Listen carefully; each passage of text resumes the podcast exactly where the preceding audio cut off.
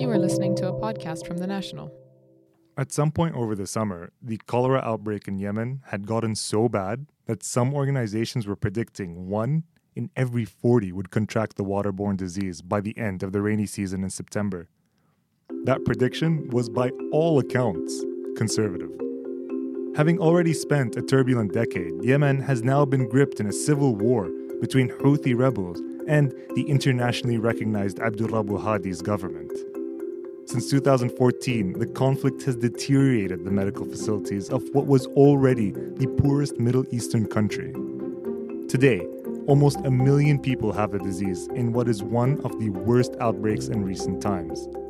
Untreated, the disease has a history of wiping out entire islands with a fatality rate of more than 50%. Surprisingly, now organizations like Doctors Without Borders are closing their cholera treatment centers. This is Beyond the Headlines. I'm Nasser Al-Wasmi, and today I'm joined by Dr. Caroline Seguin, the Deputy Cell Manager who runs Doctors Without Borders in Yemen. She'll join us to tell us about her work in the war-torn country. Dr. Caroline, thank you for joining us. I just wanted to ask I mean, we have reports of cholera coming out of Yemen, but yet MSF is closing their treatment centers there. I mean, is, does this mean that this is the end of the cholera outbreak? But what we see is that there is a huge, uh, very huge decrease in terms of uh, number of cholera cases in the center that we used to to run. We don't see any more uh, cholera cases. We still have some patients coming. It's, uh, of course, uh, diarrhea, but uh, majority of them are not cholera. In some part of Yemen, I think there is still some pocket of cholera, but not where we are working. Mm. And you said that you, you're going to close uh, the treatment centers uh, to focus on other medical facilities. Is that right? Yes, in fact, we are working in Yemen since 2007. And since uh, the war, we see that there is a really huge problem in terms of uh, health. And since uh, the last months, we see that there is a huge and huge increase in terms of need. Uh, we see that uh, basic health uh, is, is, is, a big problem. To access to to an hospital for let's say a normal Yemeni people begins to be a real challenge today. In fact, what we see is that there is a lot of uh, hospitals that have to close because, you know, the majority of uh, health workers didn't get any salaries since more than one year now, so they are not able to come. Uh, and so there is a lot of hospitals that were uh, not able to continue to, to run their activity. They don't have any funds to run it. So it becomes really uh, problematic. On top of that, we see that uh, the access of health is uh, is a big issue because there is a lack of uh, transportation to go to the hospital. The cost of transport for the population is very heavy in the context of of war since two years now. we see that there is hospitals that are shutting down. In the meantime, the cost of transportation is super heavy for the population. So we have a, there is a big problem to access to healthcare for the population in Yemen today. And we see that this problem begins to be huge and huge day after day. Even a, even a woman that needs to deliver, that uh, needs to, to take a taxi to go in a hospital, just it's, it's a real problem. They cannot afford uh, to pay just for a taxi to go to the hospital. So what we see is that we see a lot of women delivering at home. We see children coming in the hospital with very bad condition, and this is, is new. We didn't see it before, and we see that month after month of war, this problem begins to be huge and huge.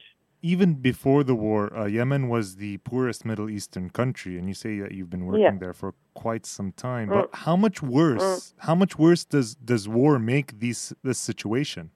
It's difficult to quantify it, but uh, what I see uh, in the hospital that we, we used to work on is general hospital. We have some general hospitals, so we have uh, pediatric, maternity, and medicine surgery. What we see is that there is um, uh, more and more uh, people coming in very bad condition because they come at the last moment when they don't have any choice. Um, we see more and more uh, cases of malnutrition. Uh, we see more and more cases of measles because uh, uh, the national program for vaccination doesn't run anymore very well. that was not the case before.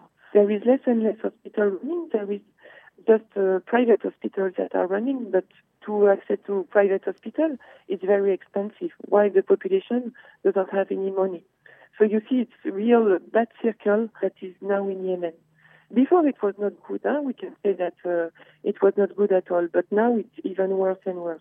For example, in Sana'a, there is only one hospital that we are supporting that is able to, to give a free access to healthcare to the population. Otherwise, the people they have to pay.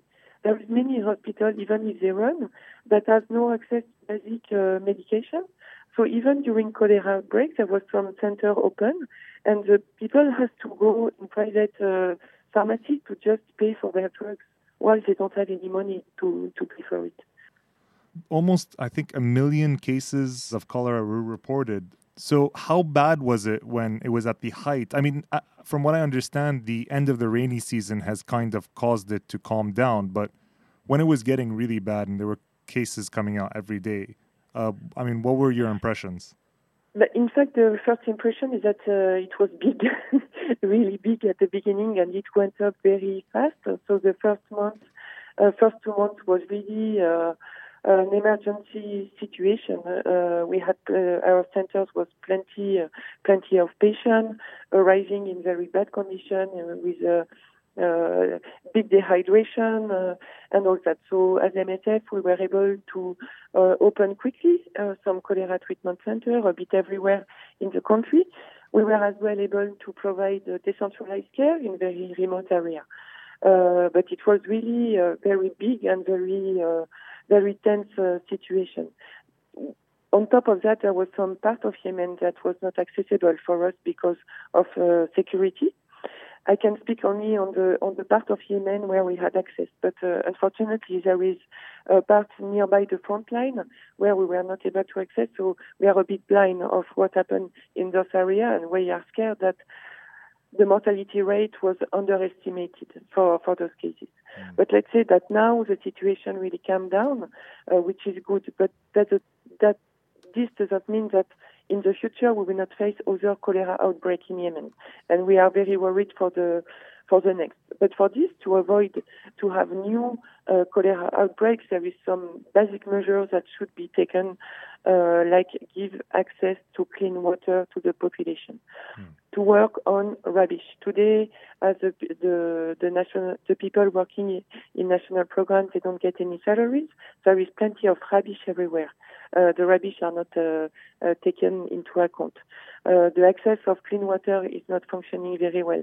There is now, there, even in Sana'a, the capital, there is no real chlorination program uh, in the capital, for example, and it's just in the capital. So uh, when it's come out of Sana'a, it's even worse. We need to take simple measures by just chlorinate the water and give access to chlorinated water to the population.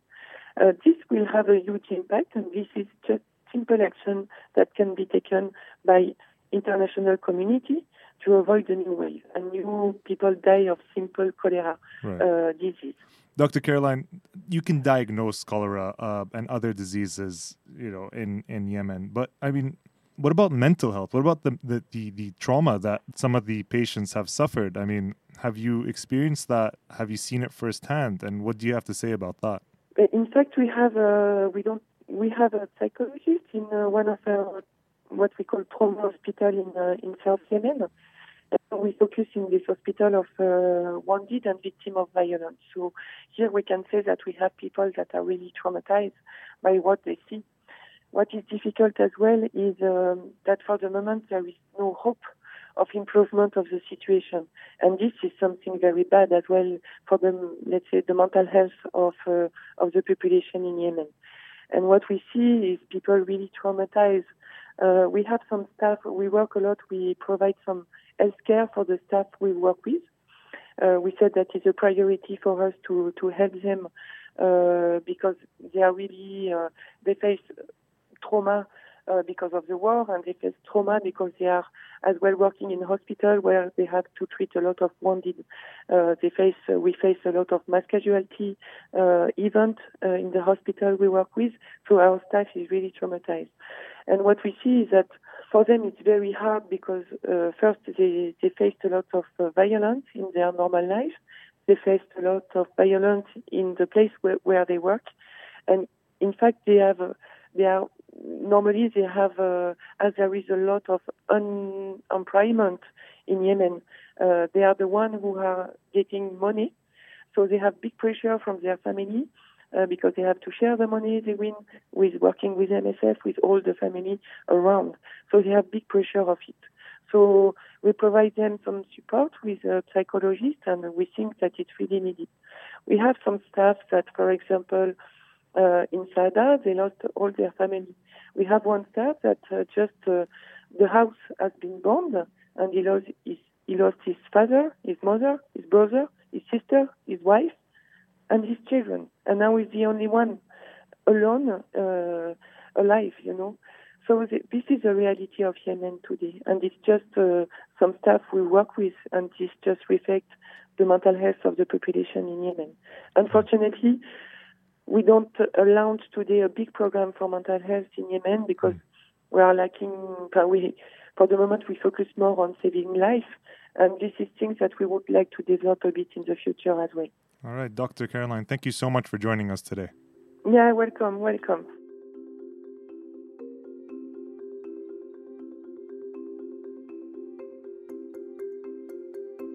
Moving north, the Balfour Declaration hit its centennial this week. The decree is largely regarded as the first true push to promise the Jewish people land. Zionists often regard it as the beginning of their recognition in actuality, though, it's a British colonial document decreeing to give land that the empire did not own to people who did not live there. Of course, all at the expense of Palestinians. To put it in context, this would be the equivalent of Saudi Arabia agreeing to give the Netherlands to Hindus because they believed it served their interests. To understand why the declaration was made by the British Empire, one only has to remember that the colonial power was in the midst of World War I. The creation of the Israeli state came out of what London perceived as a shift in power dynamics in an unstable Middle East, resulting from the fall of the Ottoman Empire. Trying to establish a gap in the power vacuum, the Brits found an ally in promising a land that they did not own, in doing so, they had sparked one of the longest standing conflicts in the Middle East, one in which Western powers have supported Zionists' ruthless oppression of Palestinians. The Balfour Declaration was the official start of Britain's support for one of modern history's worst crimes against humanity. And today, people around the world are celebrating it. I'm joined by Ben Lynfield, who covered this story for us. He spoke to both sides on what they thought of the declaration. The Balfour Declaration was issued in 1917 by Lord Balfour on behalf of the British cabinet, and it said that uh, His Majesty's government views with favor the establishment of a Jewish national home in Palestine on condition that the civil and religious rights of non Jewish communities would be respected. I emphasize civil and religious rights because it didn't talk about the political and certainly not the national rights of the Palestinians. And Israelis view the Balfour Declaration as a key turning point in getting backing for the Zionist ambition of establishing a Jewish homeland in Palestine. Palestinians, by contrast, view it as the beginning of their disaster that led up to uh, the Nakba when 700,000 Palestinians were expelled or fled in 1947. And they, in their view, it was a case of Britain giving away their land to someone else, kind of a, a theft of their land from them. So, 100 years on now, I mean, is it still part of the public consciousness? What do uh, what do people say on both sides of the argument? It is still part of the public consciousness. Um, at the governmental level, the Israeli government is, is celebrating it. Prime Minister Netanyahu is going to Britain and, and is going to celebrate the 100th anniversary with Ter- Theresa May. And in the Israeli government view, um, the Balfour Declaration basically in gave the international backing that enabled the establishment of the state of Israel. So it's kind of a celebration of the existence of the state of Israel. On the Palestinian side, it's the beginning of the deprivation of Palestinian rights. And that's a process that the Palestinians feel is still actually going on today, only the actor doing it has changed and is no longer Great Britain but is the Israeli government, which is continuing with settlement expansion in the West Bank and within Israel, adopting policies that the Arab citizens of Israel view as discriminatory. And meanwhile, of course, the Palestinians see that the refugee problem is unresolved and they feel that they're still living with disastrous consequences of the Balfour Declaration. I mean, th- this almost feels like a, uh, a, a colonial legacy, and almost could even be framed as a colonial mistake. Uh, you, you, and you see that across the Commonwealth, how the British Empire made decisions that subjugated and oppressed hundreds of thousands of people. I mean, you, did you speak to people on the streets? You know, younger Palestinians. Were they aware of this declaration? Oh, all Palestinians are aware of this declaration. In fact, um, one of the ways that the Palestinian side is marking it is sending 100,000 letters of school children to the British consulate in Jerusalem. And the uh, letters are pointing out the injustice of the Balfour Declaration.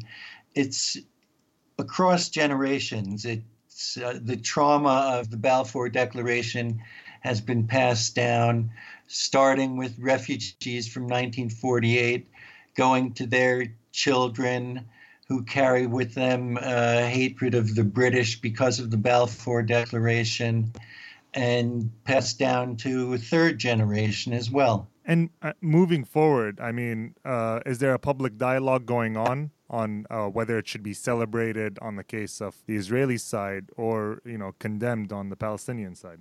Well, on the Israeli side, I would say the great preponderance of people think that it is cause for celebration.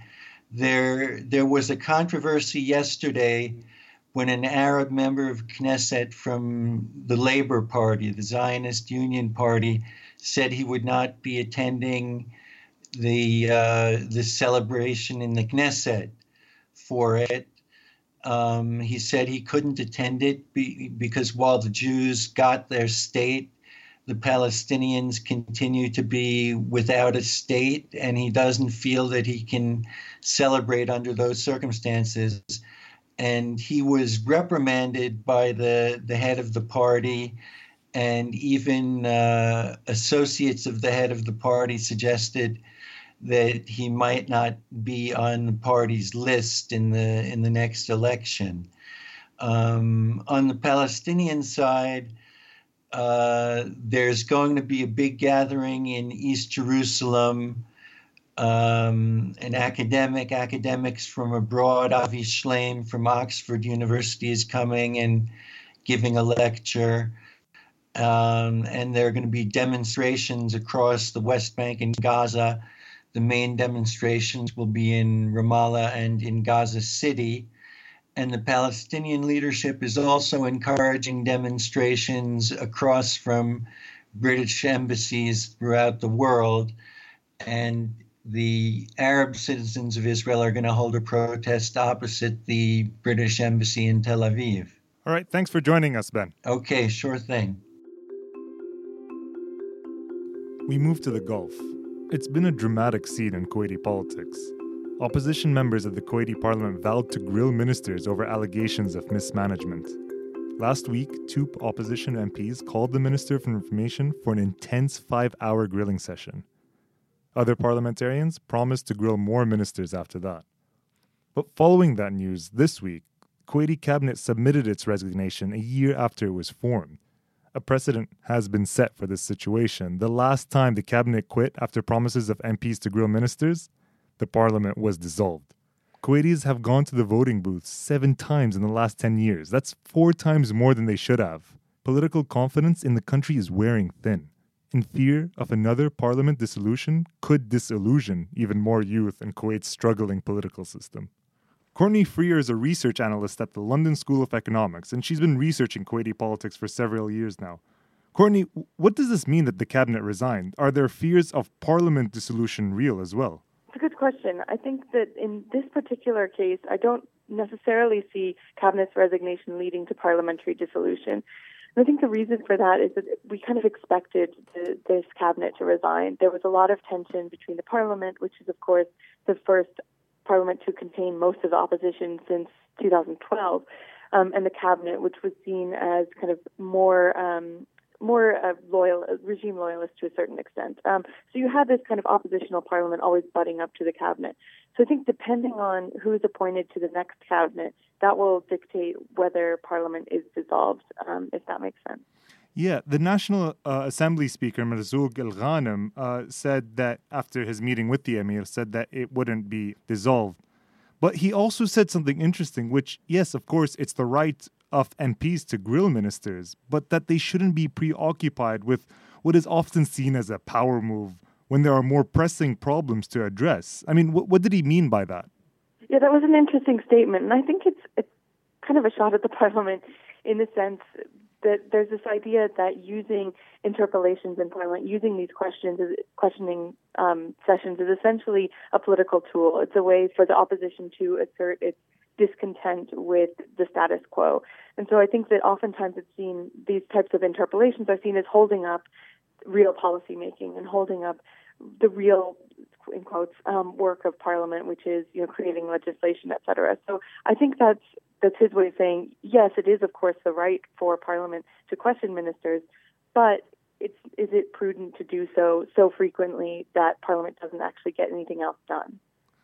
Right. And speaking of interpellation, I mean, we saw uh, what was a very uh, intense grilling session last week of the Minister of Information. But I mean, what were the reasons? I mean, did that have to did did today's or this week's resignation have much to do with what happened last week and other MPs, you know, promising to grill more ministers after that? Yeah, I think it, it has everything to do with with the grilling, um, both the, the ones that have happened and then also the ones that were kind of promised. So we had uh, 10 MPs submitting their votes of no confidence against the Minister of State, who's also the Minister of Information, of course.